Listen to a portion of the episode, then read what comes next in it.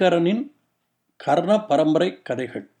நூற்றி முப்பத்தி ஒன்றாவது கதை. ஒரு ஏழை பெண் ராணியான கதை. Story of a poor girl who became a queen குழந்தைகளே சென்ட்ரல் ஏஷியா நாடுகளான கஜகஸ்தான் கிர்கிஸ்தான் உஸ்பெக்ஸ்தான் நாடுகளில் பரவலாக சொல்லப்படும் நாடோடி கதை இது. ஒரு நாட்டு அரசர் தனக்கு வரப்போகும் மனைவியை புதிர்கள் மூலம் தேட முயற்சிக்கிறார். ஒரு ஏழை புத்திசாலி பெண் அந்த புதிர்களுக்கான சரியான விடைகளை சொல்லி அந்த அரசரை கல்யாணம் பண்ணி கொண்டு அந்த நாட்டின் ராணியாக ஆகிறாள். எப்படி? கதையை கேளுங்கள். ஒரு நாட்டில் ஒரு ராஜா இருந்தார். அவர் பெயர் சாரிபே. அவர் ஒரு நாள் தன் நாட்டு மக்களிடம் மனமிட்டு பேசினார். என் அருமை மக்களே உங்களுடைய அரசனாக நான் நாற்பது ஆண்டுகள் இருந்துவிட்டேன். எனக்கு அளிக்கப்பட்ட அதிகாரங்களை நல்ல முறையில் பயன்படுத்தி என் கடமைகளை செய்து வந்திருக்கிறேன். வேண்டிய அளவு சுக துக்கங்களையும் அனுபவித்து விட்டேன். இப்பொழுது நான் மரணத்தை எதிர்பார்த்து கொண்டிருக்கிறேன். எனக்கு குழந்தைகள் இல்லை. அதனால் யாரிடமும் என் அதிகாரத்தை நான் மாற்ற முடியாது. அதனால் நீங்களே உங்களுடைய புதிய தலைவரை தேர்ந்தெடுத்து கொள்ளுங்கள் என்றார். மக்கள் ஒரே குரலில் முடியாத அரசே அது முடியாத காரியம். நீங்களே எங்களுக்காக ஒரு தலைவரை தேர்ந்தெடுத்து எங்களுக்கு கொடுங்கள் என்றார்கள். அரசர் சொன்னார் மக்களே அரசருடைய வார்த்தை அவர் உயிர் உள்ளவரையே தான் அவர் இறந்த பிறகு யாரும் அந்த வார்த்தையை மதிக்க மாட்டார்கள் என்றார். மக்கள் சொன்னார்கள் அரசே உங்களையும் உங்கள் வார்த்தையும் எப்பொழுதும் நாங்கள் மரியாதையுடன் நினைவு கூறுவோம். நீங்கள் யாரை நியமித்தாலும் அவரை நாங்கள் எங்கள் அரசராக ஏற்றுக்கொள்கிறோம் என்று சொன்னார்கள். அரசர் சொன்னார் மிக்க மகிழ்ச்சி. இதோ இருக்கும் வெள்ளை பருந்து என்னுடைய விசுவாசமான தோழன். நான் இறந்தவுடன் இவன் மூன்று நாட்கள் எதையும் சாப்பிட மாட்டான் எதையும் குடிக்க மாட்டான் அசையக்கூட மாட்டான். நாலாம் நாள் இவனிடம் சென்று இவனுக்கு உணவு நீராகாரம் எல்லாம் கொடுத்து இவனை சுதந்திரமாக பறக்க விடுங்கள். அவனை பின்தொடர்ந்து அவன் போகும் பாதையை கவனியுங்கள். கொஞ்ச நேரத்தில் அவன் ஒரு மனிதனின் தலையில் உட்காருவான். அந்த மனிதன்தான் உங்களுடைய எதிர்கால அரசர் என்றார். இந்த நிகழ்ச்சிக்கு பிறகு ஒரு வாரத்தில் சாரிபே அரசர் உயிர் நீத்தார். அவர் தோழன் வெள்ளை பருந்து அவர் சொன்னபடி மூன்று நாட்கள் அசையாமல் தண்ணீர் கூட அருந்தாமல் பட்டினியாக இருந்தான். நாலாம் நாள் அவனுக்கு உணவு கொடுத்து அவனை விடுவித்தனர். வெண்பருந்து ஆகாயத்தில் உயரமாக பறந்து மக்களை சுற்றி சுற்றி வந்தது. கடைசியாக ஒரு வாலிப வயதுள்ள ஆட்டிடையன் தலைமேல் உட்கார்ந்தது. அந்த வாலிபன் பெயர் போலாட் பெக். பருந்தை பின்தொடர்ந்து வந்த மக்களிடம் இப்பொழுது ஒரே குழப்பம் கூச்சல். இவன் சிறுவன் இவன் எப்படி நாட்டை ஆள முடியும்? என்று ஒரு சிலர் கத்தினர். இன்னும் சிலர் நாங்கள் ஒரு ஆட்டிடையனுக்கு முன்னால் மண்டியிட மாட்டோம் இவனை நாங்கள் அரசராக ஏற்றுக்கொள்ள மாட்டோம் என்று கத்தினார்கள். அந்த கூட்டத்தில் வெண்தாடிகளோடு இருந்த பெரியவர்கள் முன்வந்து கூச்சல் போடுபவர்களை பார்த்து அமைதியாக இருங்கள். சரபை அரசருக்கு நாம் கொடுத்த வாக்கு மறந்து போய்விட்டதா? இந்த பருந்து யாரை தேர்ந்தெடுக்கிறதோ அவரை நாம் அரசராக ஏற்றுக்கொள்வதாக அவரிடம் நாம் சொல்லி இருக்கிறோம் இப்பொழுது இந்த பருந்து இந்த வாலிபனை நம்முடைய அரசராக தேர்ந்தெடுத்திருக்கிறது. இவர்தான் நம்முடைய அரசர்.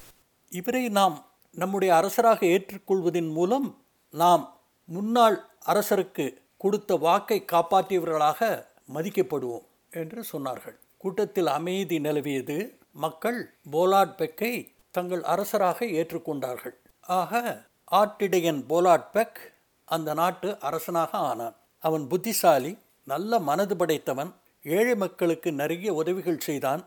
அரண்மனையிலிருந்து அவர்களுக்கு உணவு உடை கால்நடைகள் என்று பலவிதமான உதவிகளை செய்தான். மக்கள் அவனை நேசித்தார்கள். அவன் மேல் மிக்க மரியாதை வைத்தார்கள். போலாட் பெக் நேர்மையாகவும் நியாயமாகவும் அரசாண்டு வந்தான். ஆனால் நாட்டு மக்களுக்கு ஒரு குறை. அவன் இன்னும் கல்யாணம் பண்ணிக்கொள்ளாமல் இருக்கிறானே என்று கவலைப்பட்டார்கள். நாட்டிலும் வெளிநாட்டிலும் உள்ள ராஜாக்கள் பிரபுக்கள் இவர்களின் பெண்களை அவன் விரும்பவில்லை. ஒரு நாள் மூத்த மந்திரிகள் அவனை அணுகி அவனை கல்யாணம் பண்ணிக்கொள்ள சொல்லி கட்டாயப்படுத்தினார்கள். அவர்கள் சொன்னார்கள் அரசே நம்முடைய முன்னாள் அரசரை ஞாபகம் வைத்துக் கொள்ளுங்கள். அவர் வாரிசு இல்லாமல் இறந்து போனார். அவருடைய நிலைமை உங்களுக்கு ஏற்படக்கூடாது என்பதற்காகத்தான் நாங்கள் உங்களை கல்யாணம் பண்ணிக்கொள்ள வற்புறுத்துகிறோம் என்றார்கள். ரொம்ப யோஜனைக்கு பிறகு போலாட் பெக் கல்யாணம் செய்து கொள்ள சம்மதித்தான் மந்திரிகளை பார்த்து சரி உங்கள் இஷ்டம் போல் நான் கல்யாணம் பண்ணி கொள்கிறேன். நாட்டில் உள்ள நல்ல முறையில் வளர்க்கப்பட்ட கல்யாண வயது உள்ள எல்லா பெண்களையும் அரண்மனைக்கு அழையுங்கள். நான் அவர்களிடம் மூன்று புதிர்கள் போடுவேன்.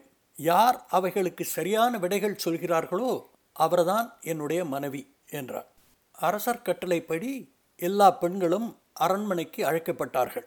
போலாட் பெக் அவர்களை நல்ல முறையில் வரவேற்று அவர்களை பார்த்து இதோ என்னுடைய மூன்று புதிர்கள். முதலாவது கிழக்குக்கும் மேற்குக்கும் இடையில் உள்ள தூரம் எவ்வளவு? What is the distance between the east and the west ரெண்டாவது பூமிக்கும் ஆகாயத்துக்கும் இடையில் உண்டான தூரம் எவ்வளவு? What is the distance between the earth and the sky மூன்றாவது உண்மைக்கும் பொய்க்கும் இடையில் உண்டான தூரம் எவ்வளவு? What is the distance between truth and falsehood இதற்கு சரியான விடைகள் சொல்ல உங்களுக்கு மூன்று நாட்கள் அவகாசம் கொடுக்கிறேன். காலையிலோ மாலையிலோ எப்பொழுது வேண்டுமானாலும் நீங்கள் அரண்மனைக்கு வந்து உங்கள் பதில்களை சொல்லலாம் என்று அவர்களை வழி அனுப்பினார் முதல் ரெண்டு நாட்கள் அரண்மனைக்கு வந்த எந்த பெண்ணாலும் புதிருக்கு உண்டான சரியான விடையை சொல்ல முடியவில்லை. மூன்றாம் நாள் வசதி படைத்த சில பெண்கள் அரண்மனைக்கு போய்க் கொண்டிருந்தார்கள். அவர்கள் வழியில் விறகு சுள்ளிகளை பொறுக்கிக் கொண்டிருந்த ஒரு ஏழை பெண்ணை பார்த்தார்கள். அந்த பெண்ணின் பெயர் தானிஷ்மன். தானிஷ்மன் இந்த பெண்மணிகளை பார்த்து அக்காமார்களே உங்களை பார்த்தால் நீங்கள் எல்லாம் அரண்மனைக்கு போய்க் கொண்டிருப்பது போல் தோன்றுகிறது. எதற்காக என்று நான் தெரிந்து கொள்ளலாமா? என்று கேட்டாள். அந்த கூட்டத்தில் தலைவி போல் தோன்றிய ஒருவள் இவளை பார்த்து அலட்சியமாக அது உனக்கு தேவையில்லாத சமாச்சாரம். உன்னுடைய வேலை விறகு சுழிகளை பொறுக்குவது என்றாள். தானிஷ்மன் அவமானத்துடன் தலை குனிந்தாள். அந்த கூட்டத்தில் ஒரு இரக்க குணம் படைத்த பெண் இருந்தாள். அவள் தானிஷ்மன் மேல் பரிதாபப்பட்டு அவளிடம் தாங்கள் எதற்காக அரண்மனைக்கு போகிறோம்? என்பதை விழாவாரியாக சொன்னாள். தானிஷ்மன் அந்த பெண்ணை பார்த்து அக்கா அக்கா தயவுசெய்து என்னையும் அரண்மனைக்கு கூட்டிக் கொண்டு போங்கள் என்று கெஞ்சினாள். தானிஷ்மனின் கசங்கிய அழுக்கான ஆடைகளை பார்த்து கேலி செய்தார்கள். பிறகு அரை மனதோடு அவளையும் அரண்மனைக்கு கூட்டி சென்றார்கள். அரண்மனையில் அரசர் போலாட் பெக் அவர்களை வரவேற்று உங்களில் யாருக்கு என்னுடைய புதிர்களின் சரியான விடைகள் தெரியும்? என்று கேட்டார். அழகான ஆடைகள் உடுத்தியிருந்த அந்த பெண்களில் யாரும் அரசர் கேள்விக்கு பதில் சொல்ல முன்வரவில்லை. அப்போது தன்ஷிமான் முன் வந்து அரசே உங்கள் புதிருக்கான விடைகள் எனக்கு தெரியும் என்றாள். இவளுடைய கசங்கிய அழுக்கான உடைகளை பார்த்து சில பேர் முகம் சொலித்தனர் சாதாரண ஏழ்மை குடும்பத்திலிருந்து வந்த போபட் பெக்குக்கு இவளுடைய தோற்றம் ஒரு அருவறுப்பாக தோன்றவே இல்லை. தன்ஷிமானை பரிவுடன் பார்த்து பெண்ணே எங்கே? விடைகளை சொல் பார்க்கலாம் என்றார். தன்ஷிமான் தைரியமாக அரசரை பார்த்து அரசே உங்கள் வாய் மூலம் உங்கள் புதிர்களை கேட்க ஆசைப்படுகிறேன் என்றாள். போபட் பெக் சிரித்து கொண்டே மூன்று புதிர்களையும் திருப்பி சொன்னான். தன்ஷிமான் அரசரை பார்த்து அரசே மிக்க நன்றி. உங்களுடைய முதல் புதிருக்கான விடை கிழக்குக்கும் மேற்குக்கும் உள்ள தூரம் ஒரு நாள் பயணம். ஏனென்றால் சூரியன் காலையில் கிழக்கு திசையில் தன் பயணத்தை தொடங்குகிறான். சாயங்காலம் மேற்கு திசையில் அவனுடைய பயணத்தை முடித்துக்கொள்கிறான் உம்முடைய ரெண்டாவது புதிருக்கான விடை. பூமிக்கும் ஆகாயத்துக்கும் இடையே உள்ள தூரம் ரொம்ப ரொம்ப சிறியது. இது கண்ணால் எளிதில் சூழப்பட்டுள்ளது. கண்களை உயர்த்தி ஆகாயத்தை பார்க்கிறீர்கள். அவைகளை தாழ்த்தி பூமியை பார்க்கிறீர்கள். மூன்றாவது புதிர். இதற்கான விடையும் ரொம்ப சுலபமானது.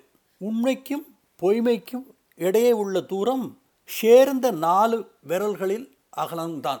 அது காதுக்கும் கண்ணுக்கும் உள்ள தூரத்தை குறிக்கும். காது அடிக்கடி பொய்களை கேட்கும். ஆனால் கண்கள் எப்பொழுதும் உண்மையைத்தான் பார்க்கிறது என்று முடித்தாள். சரியான விடை அருமையான விளக்கம் என்று போலட் பெக் கத்தினான். தொடர்ந்து பெண்ணே நீ ஒருத்திதான் என்னுடைய புதிர்களுக்கு சரியான விடைகளை சொல்லியிருக்கிறாய்.